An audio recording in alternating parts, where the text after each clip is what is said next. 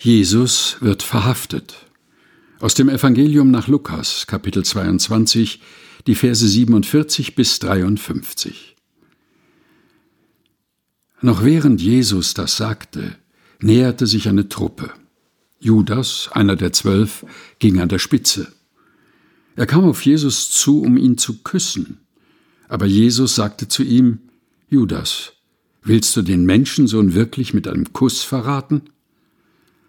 Da verstanden seine Begleiter, was geschehen sollte. Sie fragten, Herr, sollen wir mit dem Schwert zuschlagen? Und einer von ihnen schlug nach einem der Männer, die dem Hohepriester unterstanden. Er hieb ihm das rechte Ohr ab. Aber Jesus sagte, Hört auf damit. Er berührte das Ohr und heilte den Mann. Dann wandte er sich an die Leute, die ihn festnehmen wollten die führenden Priester, die Hauptmänner der Tempelwache und die Ratsältesten. Er sagte, mit Schwertern und Knüppeln seid ihr hier angerückt? Bin ich denn ein Verbrecher? Ich war täglich bei euch im Tempel, aber dort habt ihr keine Hand gegen mich erhoben. Doch jetzt ist eure Stunde gekommen, und die Finsternis tritt ihre Herrschaft an.